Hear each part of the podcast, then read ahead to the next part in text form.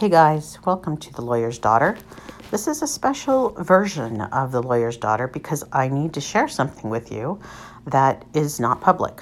And so I can't share it with you until later, until it can be public. And so what you're going to get in this podcast is basically my reaction to what the news that's breaking that we cannot share by the time you hear this, you'll already know the news, so it will not be a surprise to you. But I figured I'd like to, for both myself and for you, have a record of what's going on and how it feels to have this going on. So that's what we're going to do.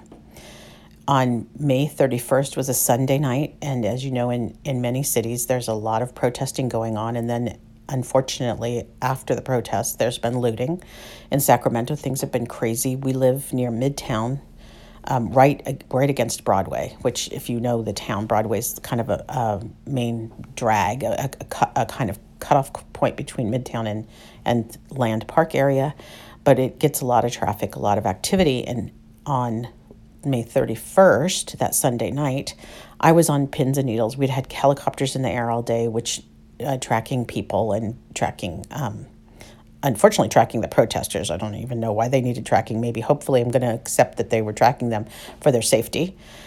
But then, of course, in the evening, things have gotten crazy. And um, on Sunday night, at about one o'clock in the morning. I was not, I just, I, I'm just like my grandmother. I just relinquished myself to the what is true is I am a worrywart.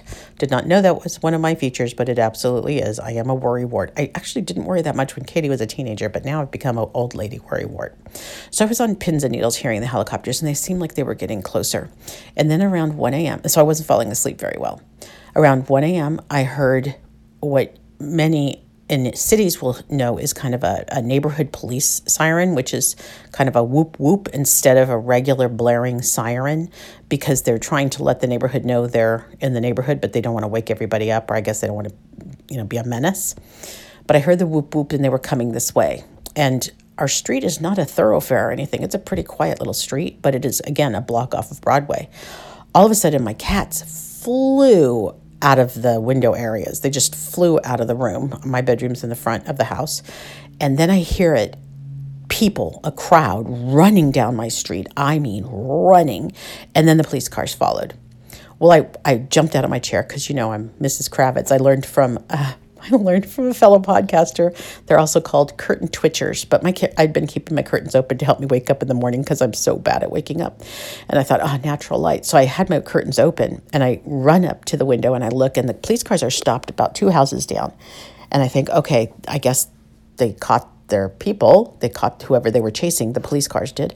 But then, no, they kept going. And so I, I came back and sat down on my chair, my adrenaline pumping, as you could imagine. And all of a sudden, I hear talking right outside my side window. So I face the front with a side window. And I can hear two people talking, and I'm like, damn, two of the people hid under my window. And I don't even think they knew that my window was there because the way this house is, it's lifted up. There's a basement. And so it's up, um, it's a raised floor house that's up probably six feet off the ground which in Santa Cruz would be good in case we ever have a tsunami. But up here, whatever, we have a basement, so we, are up. So I don't even think they knew they were under a window, honestly, because they were running. But they were, all, the only thing I could hear in their conversation was go, go, go. Like, when should we go? I assumed it means like, when should we go, or should we go, or where do we go, or whatever. So I went in the back of the house and made sure I turned on the back light in the, the yard because I just didn't want them to decide to jump my fence and hang out back there because I'm Mrs. Kravitz. That's right. That's right. So that's all to say that it ended fine. They left. I saw that I came back to the front of the house. I saw them walking down the street, going a completely lame way to get out of here. They will not, I don't know, they went the wrong way to get out of here, but they did leave. And I suspect they probably were as afraid as anybody because they were on the run and being chased.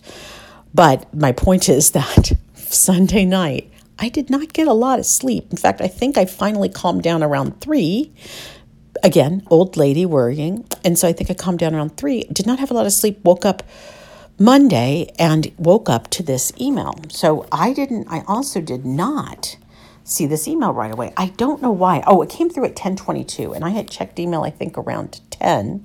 And then I do my typical, you know, check social media. I read headlines, I read Twitter, I read news stories to see what the news is. And I wanted to assess the damage in Sacramento and that sort of thing.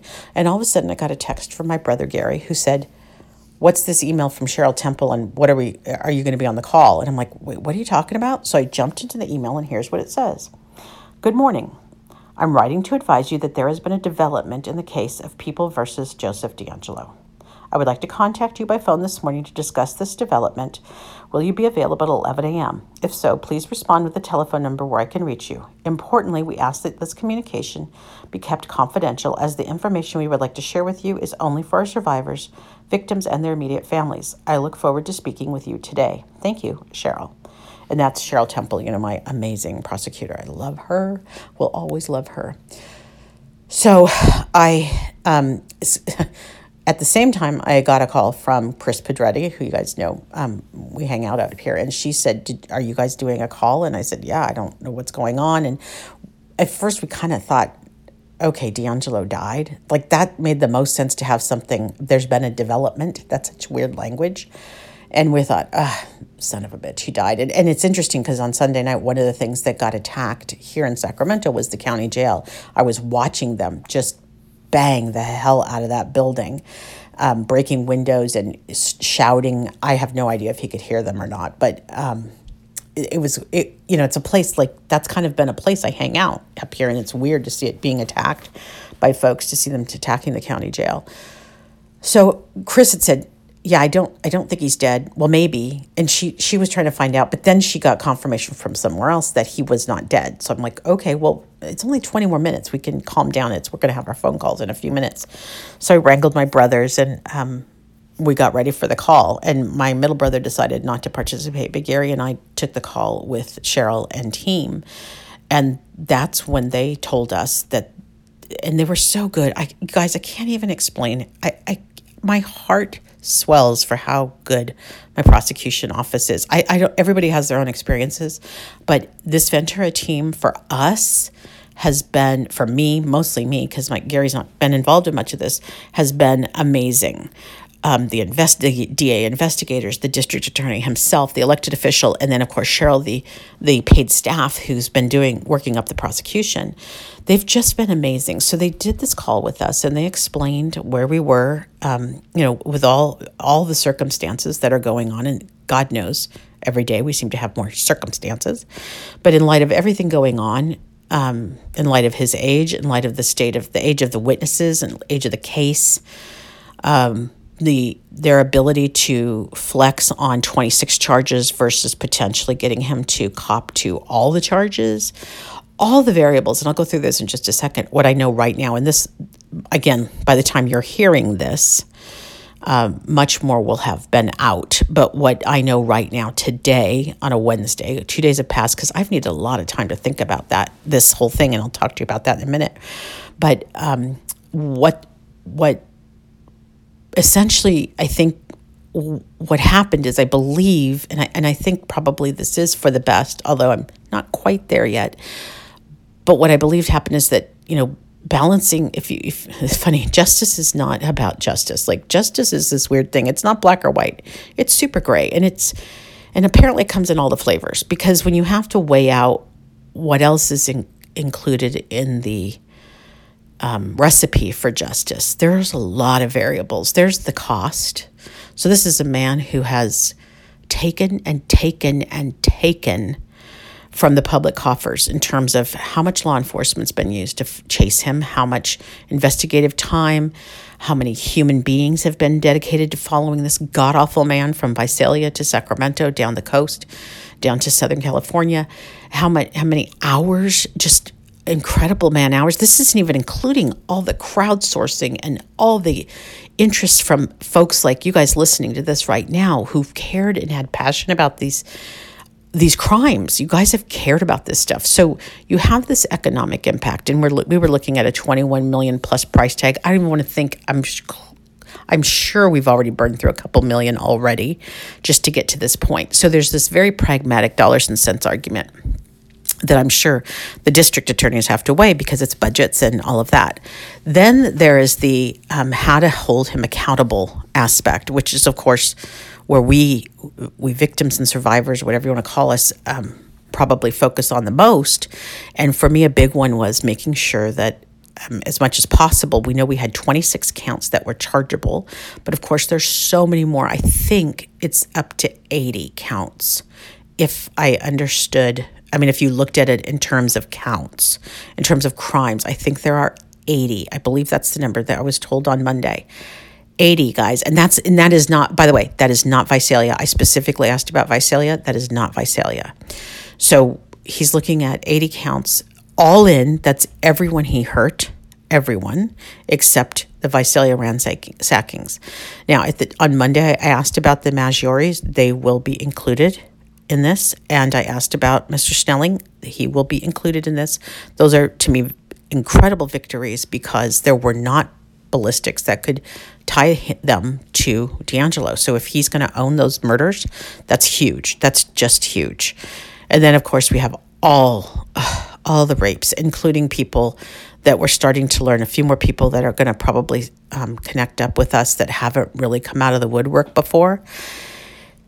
And it, and it just reinforced, um, talking with Chris today, it just reinforces the damage that these people do. One young girl, I guess, uh, this is a crime that we all don't know about, but I guess um, she had to untie her parents and it had been hyper and spent her whole life being hyper vigilant as a result because she saw what had happened and she was there to protect her parents and like that's you know how that goes in when you have when you feel responsible for someone anybody who's ever had to wait listen for the baby to cry in the middle of the night knows what that hypervigilance feels like you just you don't ever sleep the same after you're a parent like you just don't um, so anyway, we're learning about a couple new victims, and and so what will happen? What what they described um, is that we'll go into the hearing at the end of June, about the time when I'll release this podcast. We'll be going to the hearing, and uh, I plan to release this podcast as soon as the information is public. So I have been asked to not make this public until it is public. I don't know when that'll be, but at that time, that's when I'll release this podcast. About the same time you're hearing about this, we'll be going into the hearing where he will, I believe, allocate allocate to all the charges, or at least admit guilt for the charges. If that means we're going to sit in a courtroom and listen to 80 charges be read one by one in detail and him saying, Yes, I did that, or um, I guilty, Your Honor. I probably would have to say is guilty. How do you plead? Guilty, Your Honor. Guilty, Your Honor. Guilty, Your Honor. That is going to be a hell of a day. I don't even know if we can get through it in one day. I'm going to need some sort of adult medication for that because that's going to be really rough. I just know it will be. It's it can't not be. Um, everybody comes with their own story. Everybody comes with their own journey, everybody has their own way they heal and their own way they feel. And it's just big, guys. It is big. And then I guess in August, I don't quite have this figured out. And they're trying to figure out all kind. By the way, let's just talk about more complexity. There's so much complexity because they're trying to figure out how we do this with social distancing. They're trying to figure out how we do this with a crowd because suddenly it's everybody. It's everybody, guys. It's everybody coming. And um, they're trying to figure out what venue to have this in. And you know, it's going to be a media circus. Of course, it's going to be a media circus. So, good old court people are trying to figure this out. But um, I, uh, I'll be damned if they try to shove me out of the way and not let me be in that room. I want to be in that room. I definitely want to be in that room for all of it, all of it. So one thing I'm going to probably just stake my put my stake in the ground on is that is being there for it. So, okay, now that let me just say, okay, so all those complexities of a pandemic, just know that that's in place. We've got pandemic, we've got crimes, we've got protests, um, and then we'll co- show we'll be back in August, and I think it's the 14th that we were slated to um, go to go to the hearing, the preliminary trial thing. Um, that was we will use that date to then start to hear uh, impact uh, impact what do they call them? Impact reports. Essentially, every person who wants to have a witness impact report, I, it's not witness though, they're victim. I'm sorry, victim. There we go. Victim, vic, victim impact reports. Those will happen then in August. And that again could take days. I mean, it, it really could. I don't know what the limitations are going to be. I know as hard and as god awful if it, as it's going to be, again, I really want to be there for that. It just feels like That's something I need to be there for and to support every person that's going to be there making their impact um, report. And, and I just, I want to be there to support them. So that's in August. So we go through a kind of quiet month in July, except we do also have the HBO thing coming out. I don't know how that's going to go, but we'll find out. We'll see how that one happens. So it essentially goes HBO has the first show on that Sunday night. We go into the hearing that Monday. Um, we decompress for a while and then HBO continues. Then we come back in August. HBO goes through, I think, probably uh, into August. And then we come back for that, um, the victim impact reports, and then we wrap it up. It's over, which is so so that's it. So I so in a context of a world right now where we're talking about no justice, no peace, I hear that all the time. Like that goes through my head a lot. And it's it's a big one for me because I feel like, oh I cry. Um, I might cry. I feel like I I feel like I grew up with this sense of what justice was. I knew it wasn't black and white. I knew it wasn't always fair. I knew that um, it's capricious and it's influenced by politics and it's based on human beings and it has all kinds of flavors and shapes and yet i guess i think i still thought it was it was an ideal i think i, th- I think i idealized it a little bit about justice and i don't know how to describe it but i don't feel like this is just um, it's good i know it's good I know it's good for all the victims who weren't going to get who, who for whom he was not going to plead guilty. They will now get to hear that. That's so important.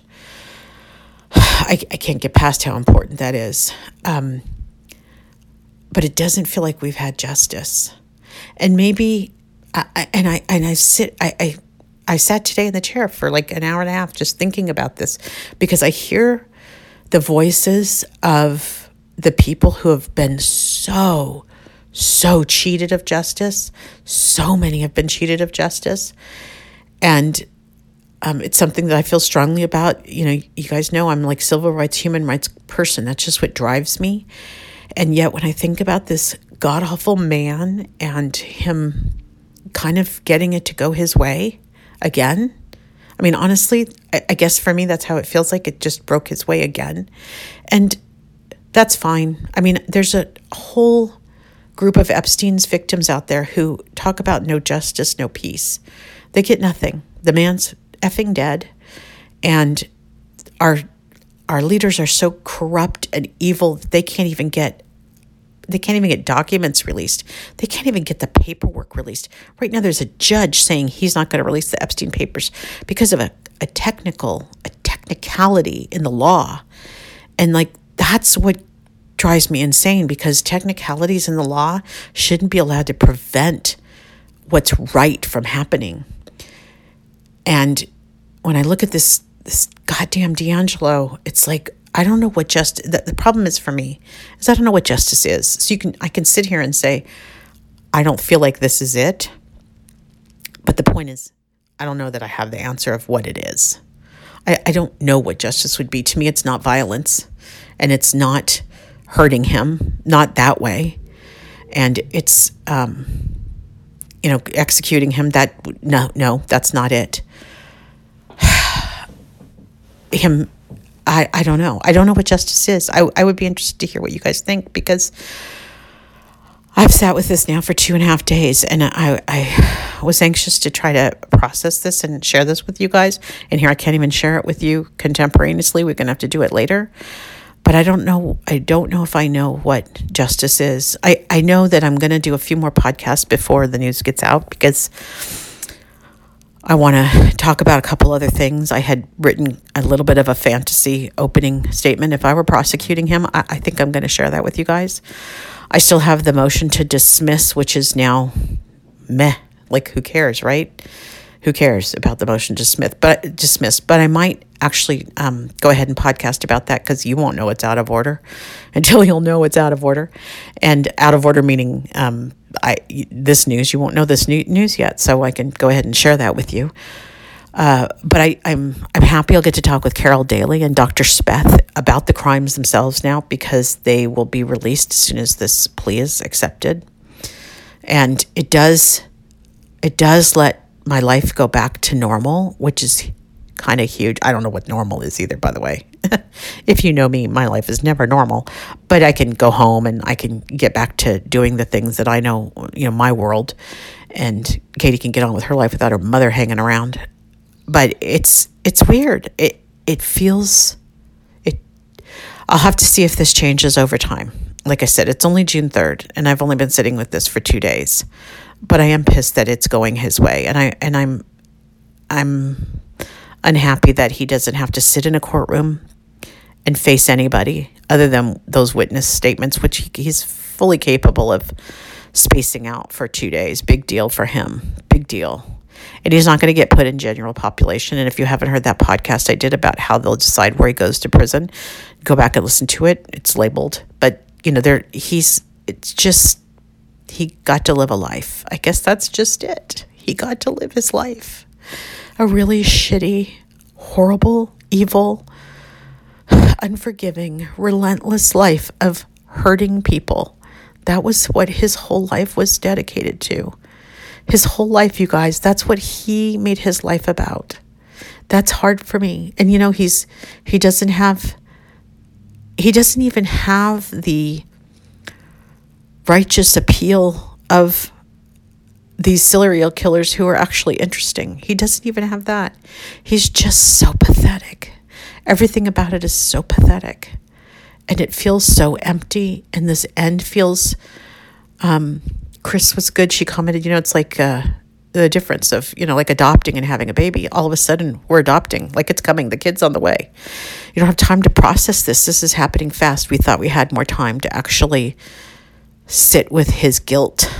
Um, I know you might think two years is a lot of time, but it hasn't. We haven't been doing that. We've been waiting. We've been waiting and waiting and waiting and waiting, and putting up with silly theatrics from defense attorneys and uh, and putting up with theatrics in the courtroom and all this other crap and layers of nonsense.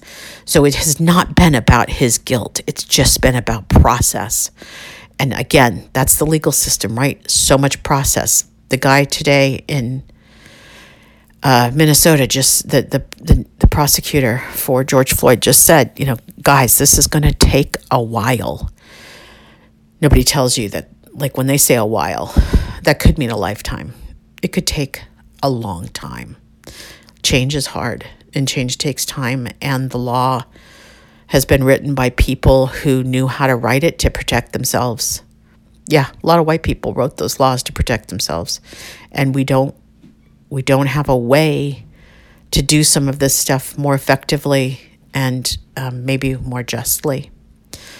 So, at a time when no justice, no peace rattles through my head, and I sit here and think about DeAngelo, and know that you guys will be hearing this news at the same time, I'm I'm so anxious to talk to you guys about it. Really anxious to talk to you guys about it, but um, can't yet. So I got to sit with it. Got to sit here and be quiet. So that's where we are on, on June 3rd. Um, and I look forward to this being public, and there will be more to come. Good night, everybody.